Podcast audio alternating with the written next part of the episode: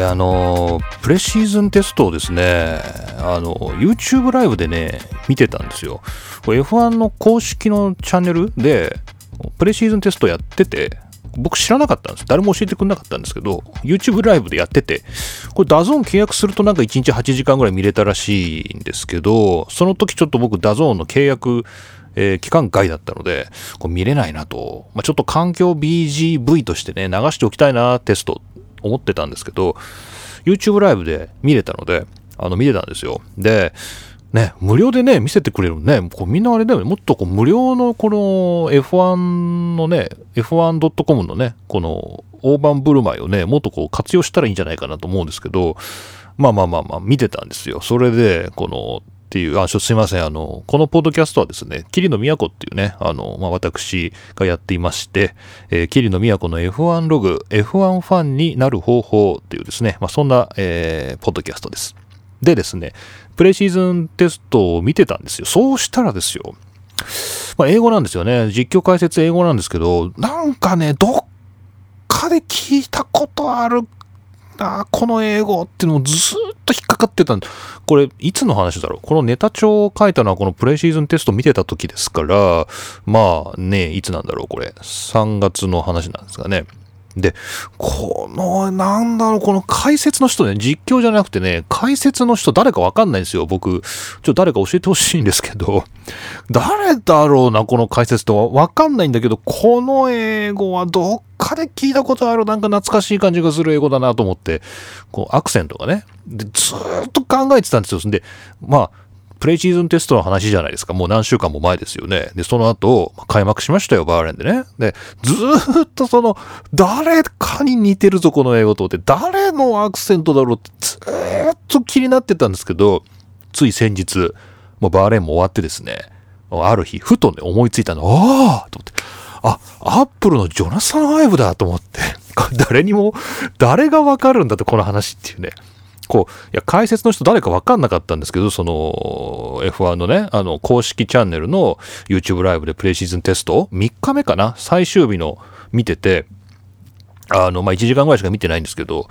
実況解説のね、解説の人、これどっかで聞いたことあるなってずっと思ってたんだけど、あ、アップルのね、アップルコンピューター、まあ今アップルのあのずっとデザイナーをやってたジョニー・アイブってね、ジョナサン・アイブっていうイングランド人がね、いるんですよ。で、まあ、ほら、なんかね、有名ですよ。このなんか、え、この、この今回の、えー、iPhone はビューティフルなですね、アルミニウムでできててみたいな、そういう、こう、技術解説のね、デザイナーとしてのね、こう、解説をしている動画とかも結構あったりしてですね、まあ、有名な人なんですけど、その、あ、アイブの英語だったんだと思って、じゃあ、グロアさんアイブは解説してないですよ。F1 のね、解説はしてないですけど、英語のアクセントが似てるなと思って、まあね、ジョナサン、ジョナサン・アイブっていうのはね、SX アクセントっていうですね、こう非常にこうイギリスの中ではまあ、まあ、癖のあるですね、えー、SX っていうの、なんていうのかな、まあ、ロンドンの近くですけど、すごく癖のある英語をね、話す。まあ、聞き方によってはセクシーだとかね、あの、場合によってはちょっと馬鹿にされたりとかですね、まあ、そういう、あの、かなりこう、色濃いですね、SX アクセントがある人なんですけど、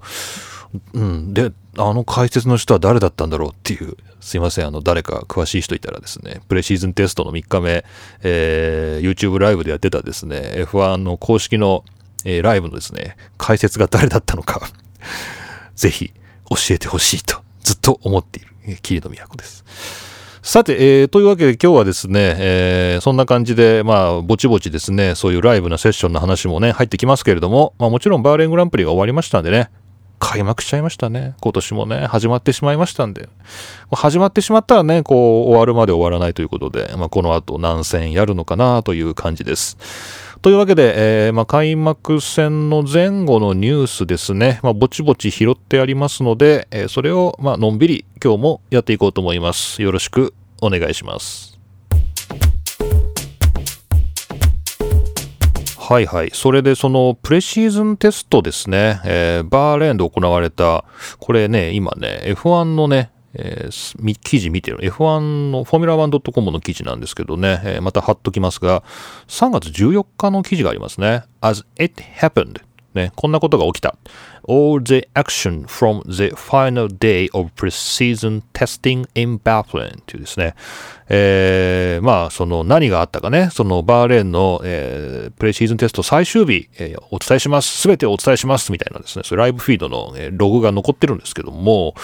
まあ、そこで僕知ったんですけど、これ見て知ったのが、その、イギリスのですね、F1 中継の、まあ実況ですね。実況アナウンサーとして非常に有名だったですね、マレー・ウォーカーという、まあおじいさん、今はおじいさんですけど、このマレー・ウォーカーさんが亡くなったと。えー、で、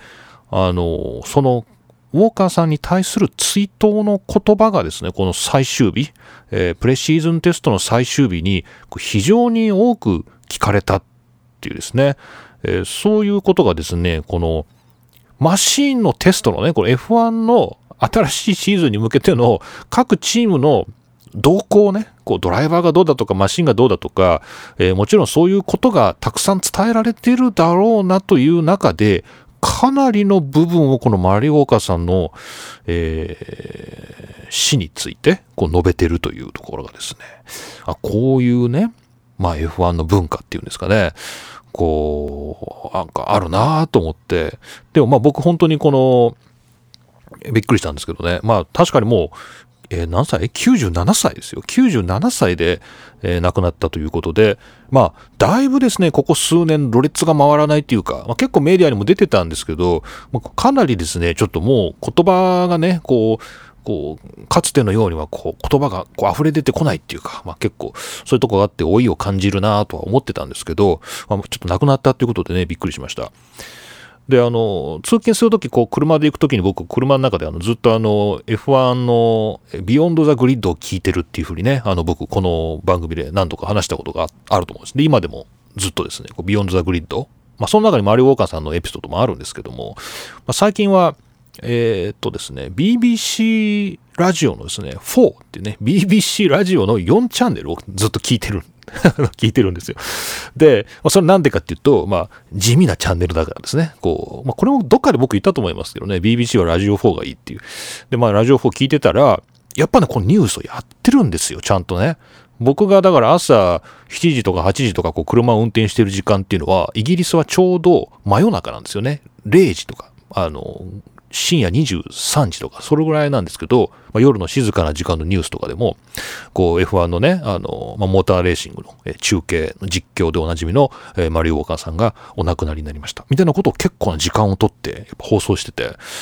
あ、これ有名な人なんだと。まあ、ところがですよ、で、これ、まあ、これ聞いている方は、ポカーン、ポカーンでしょ、もう。誰っていう。こう 関係ないんだけど、みたいな。そうなんですよね。この、で、この人は、まあもちろん F1 の世界で有名ですけども、まあ言うたらイギリスのアナウンサーですから、まあ言ったらまあイギリスの中の話だけでしかないんじゃないのっていうぐらいのローカルネタなんですけど、まあそれがこの F1 全体を通じてみんなが追悼するみたいな、要するにこう、なんだろう、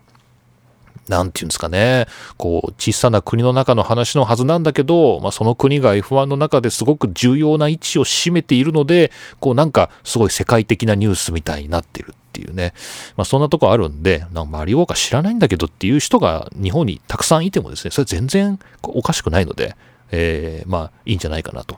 ただまあちょっと知っといてほしいなっていうことで、えー、ですね、いくつかですね、こう、YouTube のですね、やつとか、あと、またフォーミュラ 1.com もね、別の記事がありまして、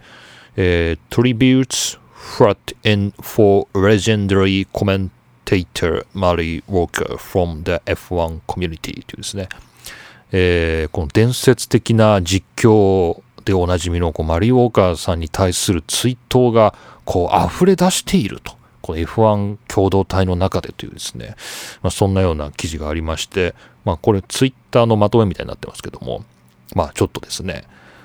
まあなんか元気な、元気な感じのですね、あの、実況なんですよね。こう、僕はすごいいいなと思いますけど、やっぱ癖がある感じで、まあ言ったらですよ、多分今の若い世代のファンは多分嫌いじゃないかな。多分。こう、日本の実況とか解説もそうなんですけど、なんか昔のね、それこそ、まあ、F1 老人会の方に聞くと、みんな古舘一郎がとかですね、なんか馬場なんす、馬場さんがとか、なんか昔の人の名前を挙げて、こう、なんかこう、熱く語る人たまにいるじゃないですか。で、で、なんか、で、確かにそれはね、当時良かったのかもしれない。ね。良かったのかもしれないけど、ちょっと今聞くとちょっと暑苦しいというか、こうなんか、えー、ちょっと決めつけすぎじゃないとか、自分の立場っていうの、こう個人的な感情を、この客観的であり、公平であるべきな、こうテレビの、えー、実況で、こうちょっと個人的な思いを出しすぎじゃないとか、なんかちょっと思ったりするじゃないですか。なんかマリ・ウォーカーさんのやつもそんなところあって、すごい熱くなってるの、すごい語るんですけど、なんか、当時ね、それを一緒にテレビで見てた人たちからしたら、それはもうすごい、こう、F1 の興奮の一部であってね、切っても切れないものなんですよね。なんで、なんでしょうけど、まあ、今の若い世代とか、まあ、日本から見たら別になんか暑苦しいし、ちょっと嫌だな、みたいな、なんかそういうとこもあるのかなっていうね。まあ、そんなような温度差もね、ちょっとこうネットからは感じたりもしています。で、えー、まあそのマリーウォーカーさんのですね、あのー、ことが、ちょっと DAZN とかね、まあ CS でも出てたと思いますけど、バーレーングランプリでもね、ウィリアムズのチームが、あのー、この、ヘイローのところにね、こう、彼の、このマリーウォーカーさんの、こう、名言とされるですね、こう、言葉をね、貼ってて、あの、追悼をね、示してましたが、あれはあの、えー、どんなどんなんでしたっけ？ちょっと。今、なんだっけ？えー、ウィリアムズの、これ検索したら出てくるのかな？えー、っと、こう感極まってっていうですね、えー、わ出てきた出てきた。偉いな。ちゃんとこうキーワードを入れるだけでこう記事が出てくるっていうね。本当にこうインターネットはありがたいですけれども。これですね、えー、非常に感情的な、えー、言葉、感情を表した言葉である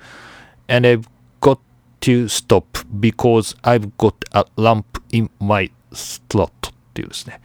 えーまあ、そういう言葉がですね、ウィリアムズのチームの2代ともですかね、え、このマレイ・ウォーカーっていう言葉とともに、え、これが出てたというね、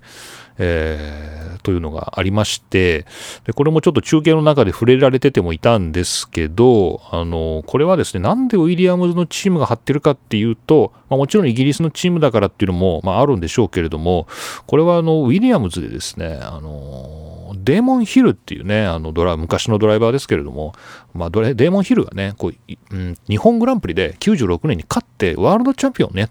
なった時のね、その時の言葉で、あの、もう私、まあ、僕が訳すとですよ、これを。こう、感極まって、えー、もう言葉が出ませんっていう。実況なのに、実況なのに、これデーモンヒルが勝った時に、こう、感極まって言葉が出ませんっていうふうに、こう、ちょうどチェッカーをね、超えた時に、こう、彼が言ったっていう言葉が、もう本当にこう、彼を象徴してるっていうか、もう非常にこう、えイギリス人としてね、こう、イングランド人として、こう、デーモンヒルも応援してたしね、で、そのウィリアムズっていうチームがね、こう、チャンピオンになった。ね、その時にこう感極まって、もう私は喋れませんって言って、ね、言ったっていう、その言葉がね、貼ってあって。まあ、これもこういうこう背景を知らないと、まあ、ポカーンですよね。なんか、なんか喉に、喉に詰まって、直訳するとなんか喉に詰まって、えー、もう止まりますっていうふうにしか訳せませんので、こう何の、何の言葉これみたいな感じなんですけど、あのそういうですね、もう本当にこのさっきから言ってるちょっと暑苦しい、今から、今のこう、感覚からちょっと暑苦しい感じのこうマリー・ウォーカーっていう人がすごくこう熱くてなんかこう盛り上がってたってその時にこうイギリス人同じイギリス人のデーモン・ヒルが優勝したかったっていう時の言葉感極まってこう言葉が出ませんっていうですね、まあ、そんなような言葉がこうウィリアムズのチームに貼ってあったと。まあこれも F1 の歴史ですかね。こう文化ですね。F1 の歴史っていうものを示す、まあ大事なものなのかなということで、えー、最初にお話ししました。えー、どうぞ、マリオーカーさん、安らかにお眠りください。いやーなんかすっきりしたね、マリオーカーさんの話をしたらね。いや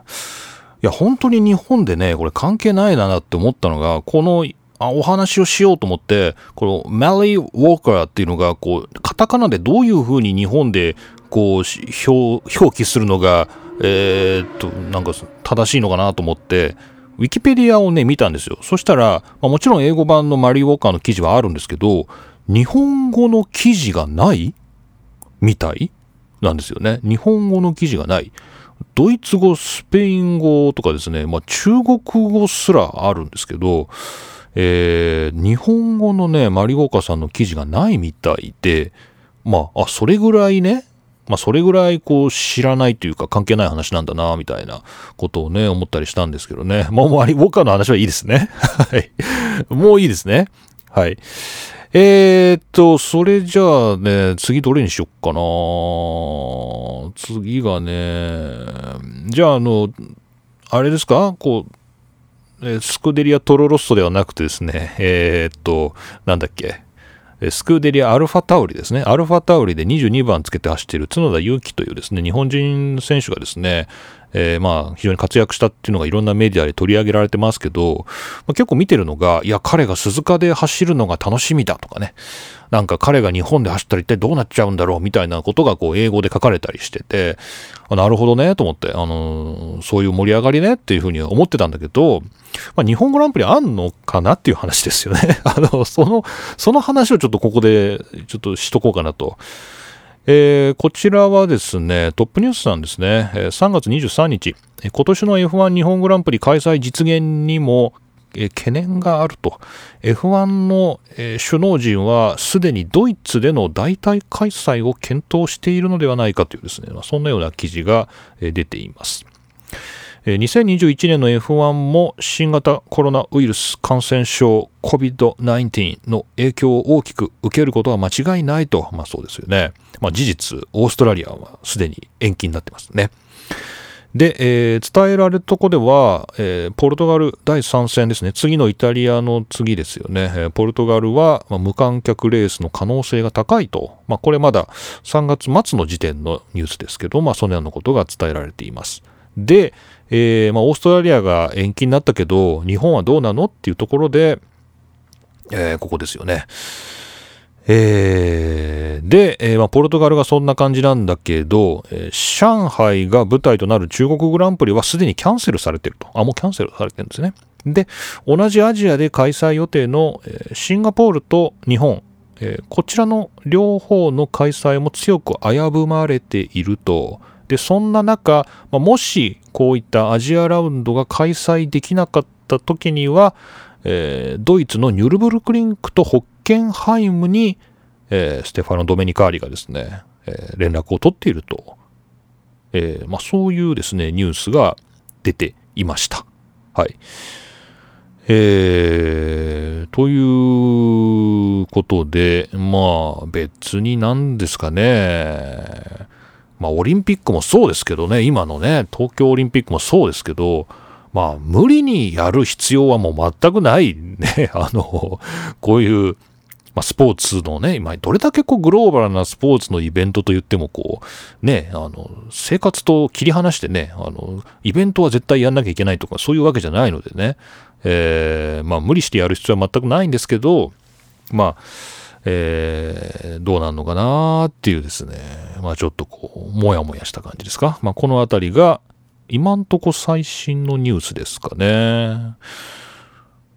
でもあれだよね。もうチケットとか売らなきゃいけないんだよね。これどうなってんだろうちょっと今、鈴鹿の F1 のページ見てみようかな。鈴鹿の F1 の、どうなってんのかなチケットとか、こう、買え、買えないよね。うーん。あ、なんか出てんの？あ、全然だね。チケットセールのスケジュールは、えー、まあ、決まり次第お伝えしますと。まあ、そのようなことが書いてありますね。なぜか僕今、鈴鹿サーキットの英語のページに案内されてるんですけど、えー、まあ何もまだ決まってないんですね。決まってないですね。なので、まあ、ちょっと日本グランプリどうなるのかなっていうのはわからないですけども、まあ、角田さんはもうなんかすごい良さそうっていうことで、まあ、楽しみですね、今年ね。まあ、そんな感じの、まあ、日本、まあ、いいんだか悪いんだかっていうですね、ニュースをお話ししました。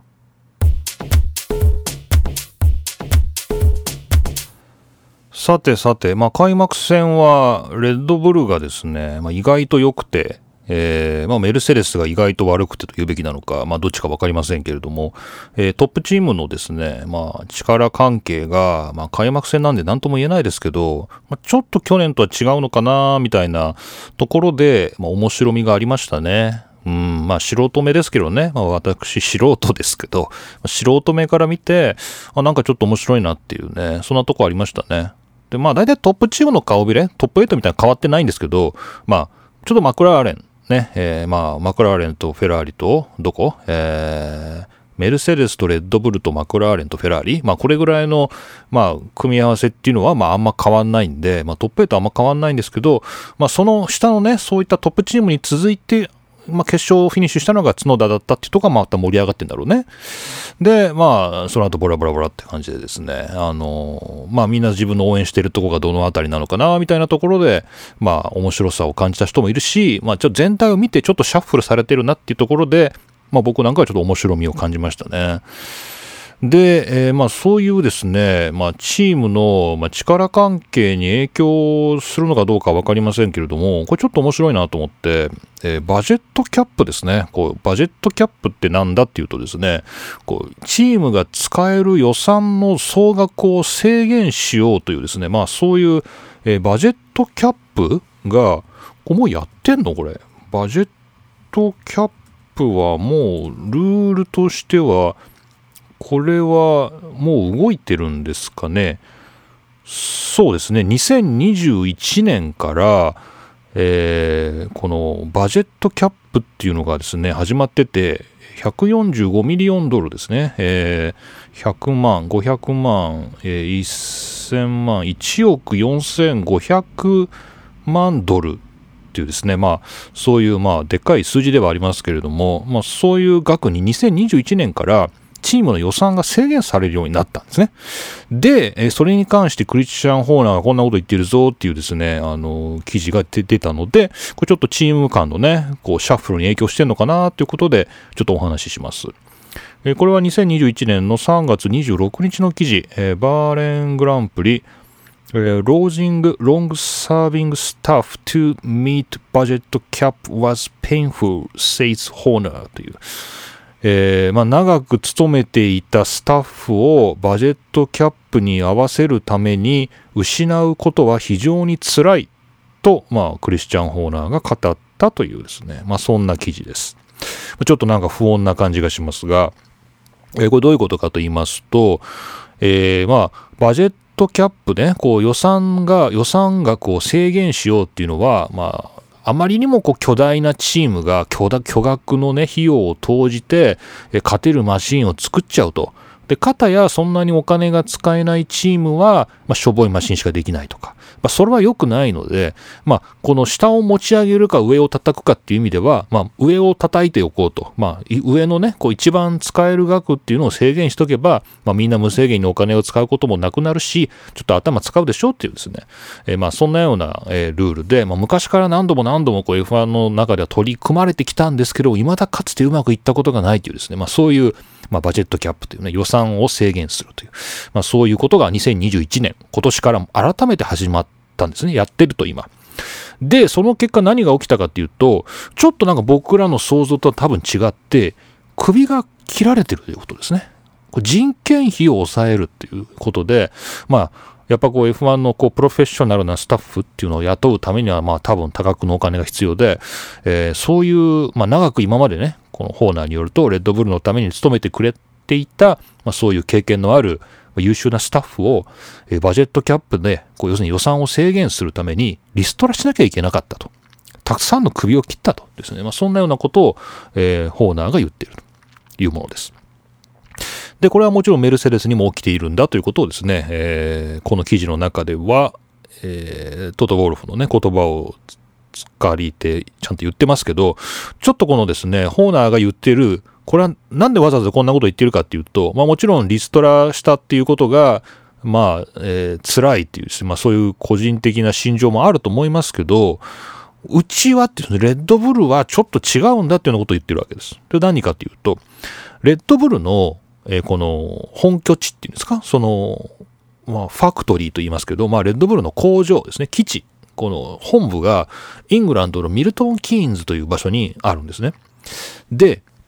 で、そのミルトン・キーンズにいるスタッフを解雇したんだという話をここでしてるんですけど、それがなんで、このホーナーにとってはちょっといまいちこう納得できないかというと、レッドブルは、えー、この記事の中ではトロロストと書かれてますけれども、アルファタウリに対してのこうギアボックスを提供したりとか、このパーツを提供するという業務が、このレッドブルのチームの中にあって、ね、こういわゆる、まあ、えー、なんていうんですか、こう、ジュニアチームとこの記事では書かれてますけど、まあ、レッドブルのジュニアチームのアルファタウリに対して、こう様々なサポートをする、パーツを提供する、製造する、まあ、そういうスタッフがこのレッドブルのミルトン・キーンズのね、イングランドのファクトリーにいて、で、そのそういうですね、レッドブルは、そういう2チーム分のね、いわば2チーム分のこう、え必要な人材を一つのチームに収めてて、それがレッドブルの予算として計上されてて、なんだけど、そのレッドブルの予算を抑えなきゃいけないから、えそういうふうにこう、2チーム分のスタッフをちゃんと抱えとかなきゃいけないのに、やっぱ首を切らなきゃいけなかったんだというね。えー、だからうちはなんかたくさん人数がいるっていうのは別に理由がないことじゃないぞと。これはだから言ったらこう F1 全体のためになってるぞと。だけど、まあ、ルールはルールだから首を切ったぞと。まあそういうことをですね、この、まあわざわざこの、この記事ではね、えー、これエリオ・ドゥードと、えー、データレ・レ・レンケンさんですかね。この二人の人が書いてますけど、まあ、ホーナーが、まあ、そういう意味で、えー、まあ、うちは他と違って大変なんだけど、まあ、要するにメルセデスとは違ってというようなことなんですかね。えー、まあ、うちは大変なんだけど、まあ、たくさんの人、首を切らなきゃいけなかったぞっていうですね、まあ、そんなようなことを言ってて、なんか、あれですね。あのバジェットキャップでっていうのはなんかいいことだっていうふうにまあずっと思ってました。なんとなくね、こう、やっぱこう巨大なチームがお金を無尽蔵に使って、こう、強力なマシンを作って走らせるとかね、こう優秀なドライバーをもう丸ごと雇っちゃってそ走らせるとか、まあそれはなんかあんまりこう、なんだろう、フェアじゃないんじゃないかと思ってたけど、いざ、こう、人がなんていうの、最後に人なのってことですよね、つまりね。こうなんか製造するパーツの数を減らすとかですね。えーまあ、結局それも最後には人がいらなくなるんで、まあ、最後には人なのかなっていう、まあ、それは何でもそうですよね。こう、リストラっていう言葉がね、あの、人の首を切るという意味で日本で使われているのと同じように、こう、構造を変える、その産業の構造を変えるとか、こう、ビジネスの構造を変える。スポーツの構造を変えると、いろんなところでいろんなものがいらなくなるんだけど、最終的には、それを作っている人間がいらなくなったり、それを使っている人間がいらなくなったり、最後の最後には人間がいらなくなるという、まあ、えー、そういうところで、まあ、いわば被害者っていうところで、こう、末端のスタッフが、え、首を切られていってしまったというのは、うん、なんか、ちょっと、なんだろう、納得できないというかね、こう、なんか、うん、ちょっと寂しい感じがしますね。なんだろうね。あの、まあ別にワンダワンワーは言いたいわけじゃないんですけどね。まあ、ちょっとね、うん。まあ、労働組合は黙ってないぞっていうかね、こう、まあ、イギリスの映画でよくね、こう、炭鉱が閉鎖されてとかで、70年、80年代か、80年代に、こう、炭鉱がサッチャーの手によってね、サッチャー首相っていうね、当時の首相によって、こう、炭鉱がどんどん閉鎖され、こう、その炭鉱の労働組合が立ち上がるみたいな映画、むちゃくちゃたくさんね、まあ、テーマとしてはああるんですけど、あの、もう本当最後には人間がっていうね、なんかそういうことをちょっと思ってしまいましたね。で、えー、まあ、なるほどなと、レッドブルにはそういうことがあるのねと。で、で、面白かったのがですね、この記事のコメントをずっと見てたんですけど、まあ、大して数はないんですけど、まあ、その中でですね、えー、オプティマキシマルさんっていうですね、方がですね、あの、まあ、ハンドルネームですね、書いてるのが、なんでレッドブルは、その首をね、こう、えー、アルファタオリのために雇っている余剰の人材が他より違っているから、つってその人たちを切ってとかいう話をするのかと。レッドブルはその人たちを、えー、アルファタオリに移籍させればいいじゃないかと。そういうこと言ってるわけ。なるほどと。で、フェラーリはそれをやってるんだって言うんですね。フェラーリは、えフェラーリはやっぱ同じように、フェラーリの中にハースのために、えー、とかアルファロメオのためにあの働いているスタッフがフェラーリの中にいるんですって。ね、やっぱジュニアチームのために。で、そのフェラーリは移籍させたんだって。ハースとかアルファタオルに。移籍させたんだって。だからそういうことをレッドブルだってやればいいのになんでやんないんだよと。で、それをやらずに、あの、ぐだぐだ言うのはやめろっていうね、多分そんなような論調だと思うんですけど、まあ、そんなような読者のコメントがついてて、あ、なるほどねって、あ、フェラーリそんなことやってんだとか思ったんだけど、それに対して、え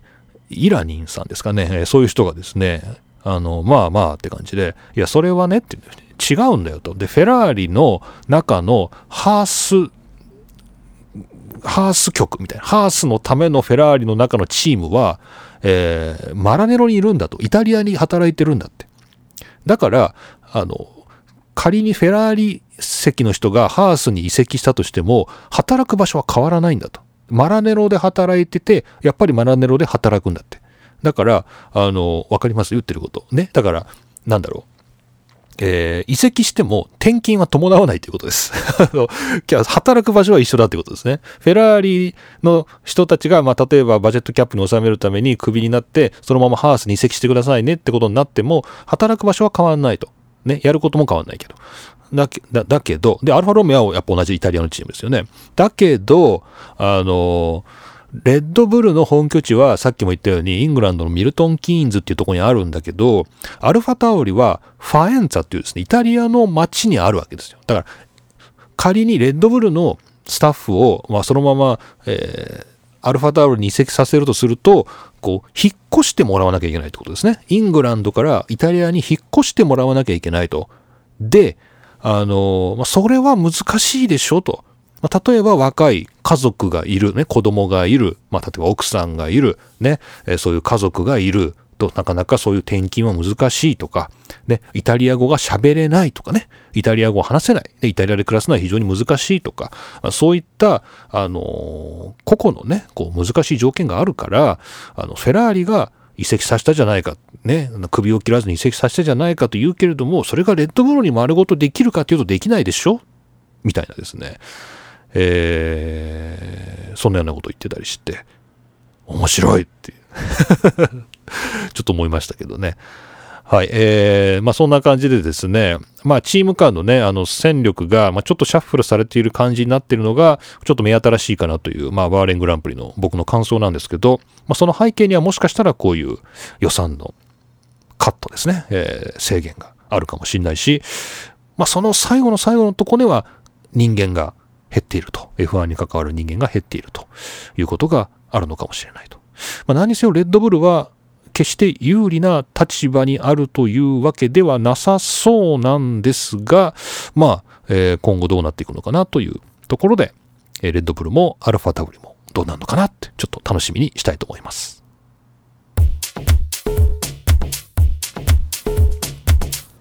はい、えー、お便りを紹介したいと思います。えー、F1 ログ、F1 ファンになる方法宛てのお便りは、えー、番組ホームページから専用フォームでお送りいただけるようになっています。えー、短歌とか普通のお便りとかですね、まあ、いくつか種類はあるんですけれども、まあ、皆さんなんだかですね、そこから送っていただくと、なんと、えー、番組限定のですね、えー、動画コンテンツが視聴できるパドッククラブパスが手に入るということになっています。パドッククラブパスが新しくなりまして、2021年のパスワードに新しくなりましたので、えー、今までのですね、パドッククラブパスはもう通用しません。えー、通用しなくなりまして、えー、新しいですね、パドッククラブパスが、え必要になってますので、まあ、皆さん2021年ですね、またちょっと新しくですね、えパドッククラブパスをゲットするべくですね、お便りを送っていただきたいなと思っております。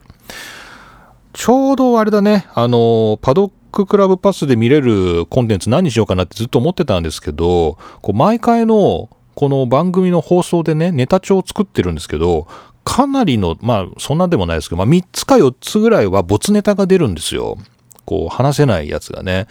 で、話せないやつが次の回で話せるかっていうとやっぱ話せないんですよ。なんかずっとそのままお蔵入りしちゃうっていうことがありまして、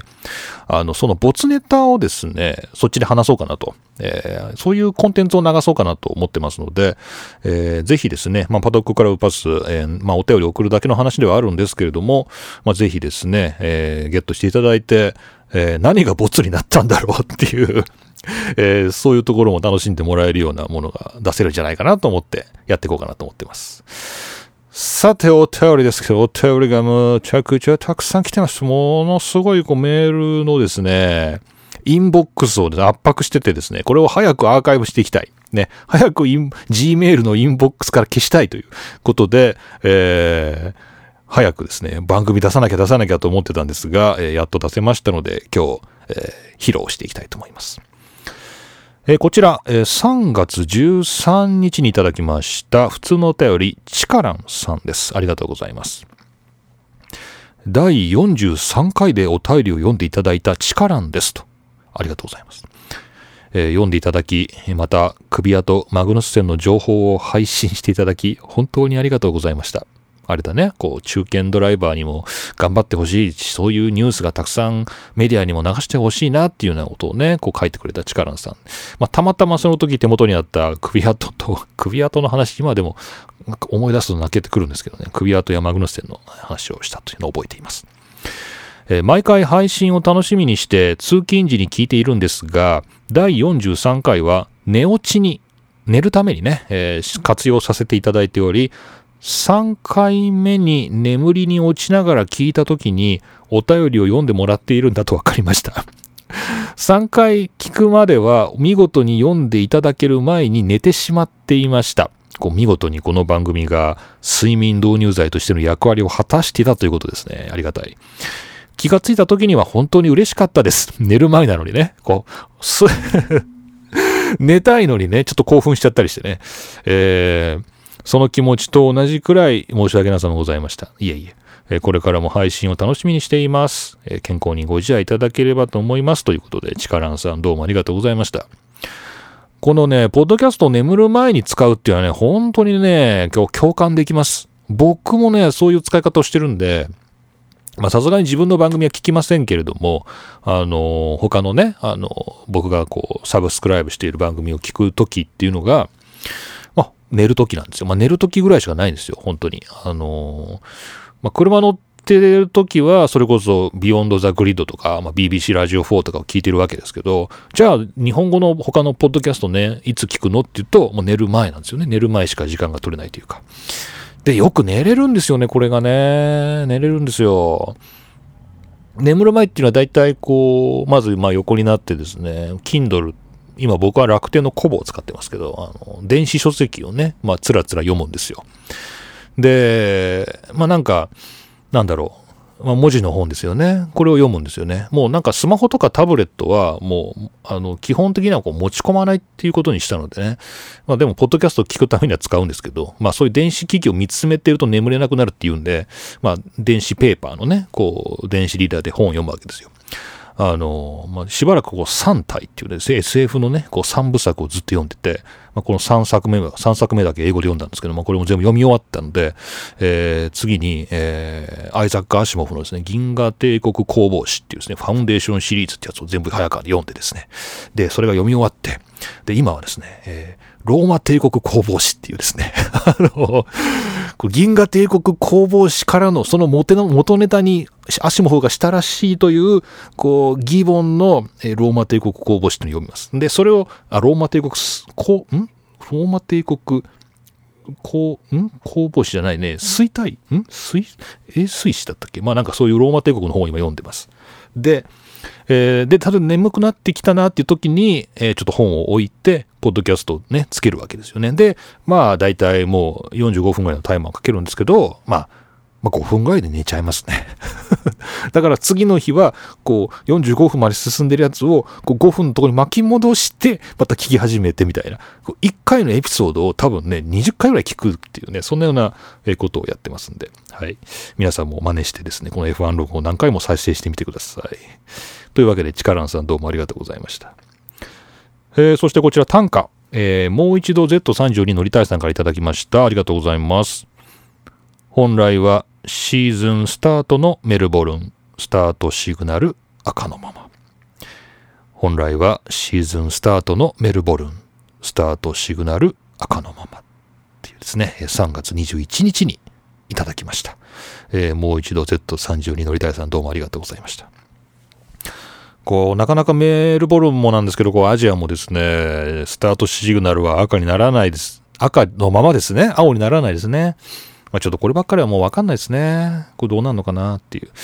ありがとうございます。で、こちら、えー、短歌、えー、必ず最後に愛は勝つ回収さんからありがとうございます。あ、これはあれですね。開幕戦の話ですね。単純に、コースの外には出たらダメ。ルールで決めたら分かりやすいでしょう。えー、単純に、コースの外には出たらダメ。ルールで決めたら分かりやすいでしょう。せっかく縁石あるんだし、出ても良いコーナーとかダメだと思います。すごいタイムロスする安全な舗装とかないですかねっていう、えー、必ず最後に愛は勝つ回収さんどうもありがとうございました。あれですね、この、で、出ちゃいけないとか出ていいとかっていうのは、あの、このバーレーンの時に、あの、トップでね、あの、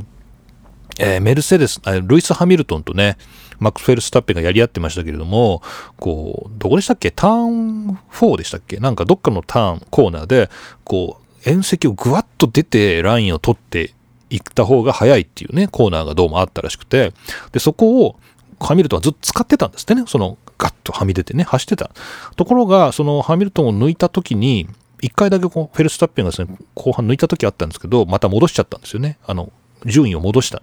え、で、それなんでかっていうと、コースをはみ出して、フェルスタッペンがハミルトンを抜いたから。いや、でもそこハミルトンずっとコースはみ出てたことないみたいなですね、そんなような、あの、ことがあったんだけど、だからちょっと不公平感があるよね、みたいな。で、出て走っていい人と、まあ、出て、ん？出て走っちゃいけないと思って出て走ってなかった人と、そんなことをどうね、気にせず出て走ってた人の中で不平等があるんじゃないとか、まあ、なんか予選の時もね、なんか、ランドノリスでしたっけね、なんか、え、そこ走っていいの？みたいな、えー、無線があったような気がしますけど、まあ、なんかちょっとバーレーンの、そのトラックリミットって言いますけどね、その、出ていいのか悪いのかみたいなところの申し合わせがどうなってたんだろうね、みたいな話がありましたよね。この、必ず最後に愛は勝海舟さんが言ってるこのタイムロスする安全な舗装とか、なんかこれどっかなかったでしたっけ？なんか、あのー、あれどこだっけ？忘れちゃった。なんかスペインだかポルトガルだかのどっかのテストコースになんかなかったですっけ？なんかこう、えっ、ー、と、そこ行くとタイヤが荒れちゃうみたいな、なんかそういう舗装、えー、どこだっけ？アルガルベじゃないな。なんかどっか、どっかにありませんでしたっけね？なんか、ただまあ一般的になってないとこを見るとなんか問題があるのかもしれないですね。はい。というわけでどうもありがとうございます。えー、続きましてですね、こちらです。えー、003改め、お元祖ミナイ F の、えー、短歌いただきました。ありがとうございます。TL を見ているだけでもいいのだが、そろそろ見るか？F1 を。TL を見ているだけでもいいのだが、そろそろ見るか？F1 をというですね、えー、3月30日にいただきまして、日本人ですもんねっていうコメントがついてますけどね。これどういうことなんですかね。角田を見るかということなんですかね。ホンダの最後だし、なんかそういうことなのかな。そうか、見ない F ですもんね。見ないんだよね。では F1 の中継は見ないんだけど、3月30日か、えー、バーレングランプリが終わった後のこう何かこう喧騒を眺めていて、わ、これはちょっとそろそろ見た方がいいんじゃないかっていうふうに思ったということですね。はい。どうでしょうね。まあ見た方がいいのか悪いのか。まあ無料でね、それこそ見れるものもあるんでね、まあちょっと見ていただくのもいいのかなっていう気はしますけどね、またちょっとどうなったか、見ない F の最新情報をどうなったかお待ちしております。そして、こちらがですね、えー、マロンボーイ、I love キミさんから頂いておりますけど、英語のお便りですね。ありがとうございます。えー、英語で読んだ方がいい ?Hello. The long-awaited Formula One 2021 kicked off in Bethlehem last week. えー、こんにちは。こんにちは。えー、長いこと待ってた F1 の2021年シーズンが、えー、先週バーレーンで開幕しましたねって。本当ですね。This time I have a question for Mr. Kirino、えー。ちょっと今回ですね、キリノさんに質問がありますと。はい。Uh, the driver who is expected to be the focus of this year, uh, I want you to tell me と。えー、今年注目しているドライバーはいますか？ってちょっと教えてくださいっていうですね、えー、そういう、まあ、英語でお便りいただきましたありがとうございます。マロンボーイ、アイラブキミさん、ありがとうございます。注目しているドライバー。注目というか、まあ、期待しているドライバーですね。The driver who is expected to be the focus of this year. 今年、こう、なんか注目されるんじゃないかってこう期待されている、そういうドライバーいるか？ということですよね。うん、The Focus ね。Expected to be the Focus ね。誰だろう。だからやっぱりね、もう何度も言ってますけど、ラッセルですよ。こう、あの、ウィリアムズがなんかちょっと早げな、なんかね、ちょっと、なんかハースとやり合って、ハースに勝てそうな気配もあるし、こうなんかちょっともう1チームぐらいなんとか食ってですね、こう、まあウィリアムズがというよりは、ラッセルが見せるべきっていうね、こう、やっぱ去年ちょっといい走りをね、ハミルトンのダイソーでしたっていうこともありますんで、こう何かラッセルがやってくれるんじゃないかと、まあそういう意味で、まあフォーカスが当たる。まあ、なんだろう。まあもちろん、こう、まあみんな角田が角田がっていうね、まあ日本語で見てるとそういうとこあるんですけど、まあもちろん英語で見ても角田は注目されてますけど、まあ、やっぱこうラッセルにという感じがしますね。で、やっぱもう、そうだなまあ今年こそというね、ことで、ちょっとジョージ・ラッセルをですね、まあ押しておきたいと思います。いかがでしょうっていうね。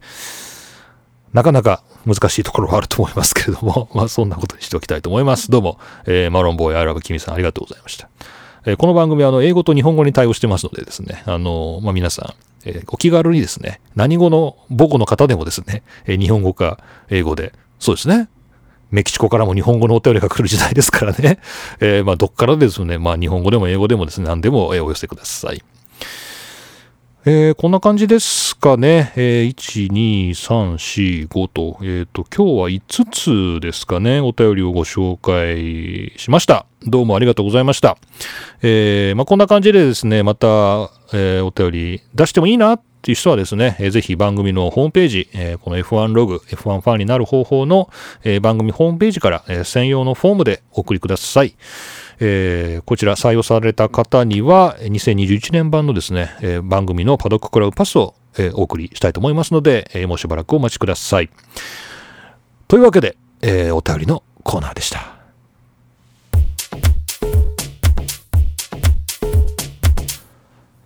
はい。というわけで、えー、今回も何一つ盛り上がることなく、えー、チェッカーを迎えました、えー、F1 ファンになる方法、えー、桐野都のポッドキャストです。なんか、あれだな、全然ネタ帳が消化できてないんですけど、これ大丈夫。これはですね、全部この番組のパドッククラブパスで視聴できる、この番組、え限定コンテンツとしてですね、あのそっちに流すということにしたんで、えー、これはこうここで供養しなくてもですね、まあ、どっかで生かされるだろうということで、ちょっとね、いろいろあったんですけど、えー、すいません、消化できませんでした。が、まあ、こんなところで今回の番組は終わろうかなと思います。どうもありがとうございます。えー、っと、ここでですよ、ついに開幕しましたので、フォーミュラー 1.com に今アクセスして、こう F1 のスケジュールを確認するっていうですね、まあそういうエンディング恒例のコーナーができるようになりましたね。これちょっと見てみましょうか。えー、だだんと。えーと、バーレーンが終わりまして、次はラウンド2、イタリーですね。えーと、4月の16から18、決勝が18なので、まだ1、2、2週間あるということですね。えー、今日が4月3日ですから、えー、4月の18決勝ですからね、まだ2週間先ですね。えー、イタリアで、えー、あれですよ、例のイタリアグランプリじゃないやつ、えー、エミリオ・ロマーニャグランプリってやつですね。えー、これが、えー、行われますということですね。これが、あれだね。そういえばこの番組で、こう、時間が変わるとか変わんないとか言ってたけど、これはどうなったんだろうね。えー、っと、決勝が、ん ?22 時からって書いてあるな。22時ぴったりからって書いてある。うーんと、現地では、午後3時からか。変わってない気するけどな 変わって、変わっってなくない？変わってなくないか？わかんないんだけど。まあ、まあ、日本だと10時ですね、決勝がね。はいはい。ということで、えー、行われるということが、これは決定しているということですね。その後はポルトガル、あ、さっき無観客になるんじゃないのって言ってたポルトガル、でスペイン、モナコ、アゼルバイジャン、カナダ、フランス、オーストリー、まあそんな感じで続いていくということですね。まあちょっとどうなっていくのか、えー、楽しみにしておこうかなと思います。というわけで次はイタリアグランプリですね。イタリアじゃないグランプリ。イタリアでやるイタリアじゃないグランプリがあるということです。はい。というわけで、えー、どうも今回もありがとうございました。まあ、無事ね、開幕したということなんですけどね、まあ、本当にわかんない。俺もこれオリンピックと一緒で、開幕すべきだったのか、まあ、開幕すべきではなかったのか、まあ、去年ね、F1 をやるべきだったのか、やるべきじゃなかったのか、みたいな、まあ、そういうね、でっかい問いはね、ちょっとやっぱ忘れないようにしておきたいなと思いますけど、まあ、始まりましてね、まあ、ファンとしては、まあ、嬉しいと。まあ、そんな気持ちです。はい。というわけで、えー、じゃあまた、次回お会いしましょう。えー、霧の都がお送りしました。皆さんそれじゃあまた次回。